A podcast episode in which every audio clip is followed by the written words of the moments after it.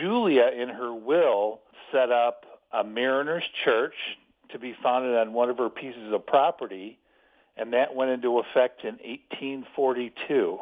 And where was that property? That was right at the foot of Woodward in the old days before 1955. And then when the Detroit city government got interested in doing the civic center there and changing how the the view of the city looked from the river and toward the river, there was an effort made to save the church and it was picked up and moved 880 feet to its current location right next to GM World headquarters.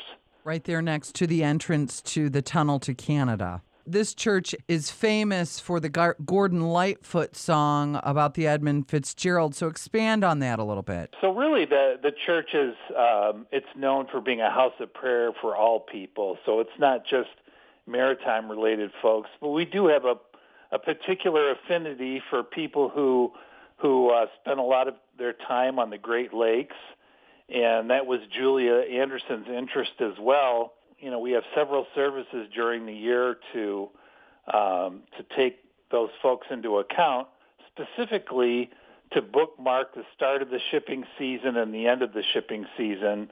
We have the blessing of the fleet in March, and then we have the Great Lakes Memorial Service, which includes the Edmund Fitzgerald and the many, many, many other ships that have gone down.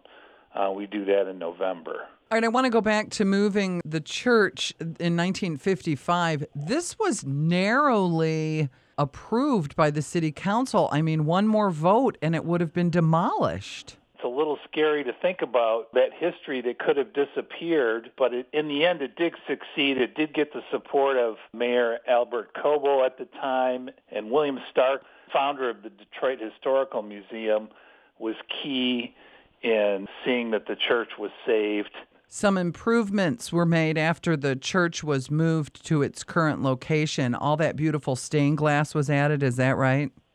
Yes, that's true. And in the original location, the church sat right next to another building, so there really weren't any windows on the north side of the church. So when it was moved, um, windows were added to the north side, and then stained glass was put in all the way around. In a lot of cases, um, referencing leaders from the city of Detroit. And other things happened as well. We we added the Rands Memorial Tower after the move.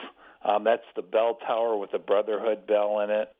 The church apparently also played uh, some kind of role with the Underground Railroad. What do you know about that? It's true, yes. Um, and that was sort of a, an accidental find. As you know, a lot of times when, when there was um, something discovered about the Underground Railroad, it wasn't necessarily documented clearly because it was trying to be kept secret. When they lifted the church off its old foundation at the foot of Woodward and moved it, they discovered a tunnel connected to the upper level of the church that went all, and it was tall enough for someone to stand in, and it went all the way down to the riverfront.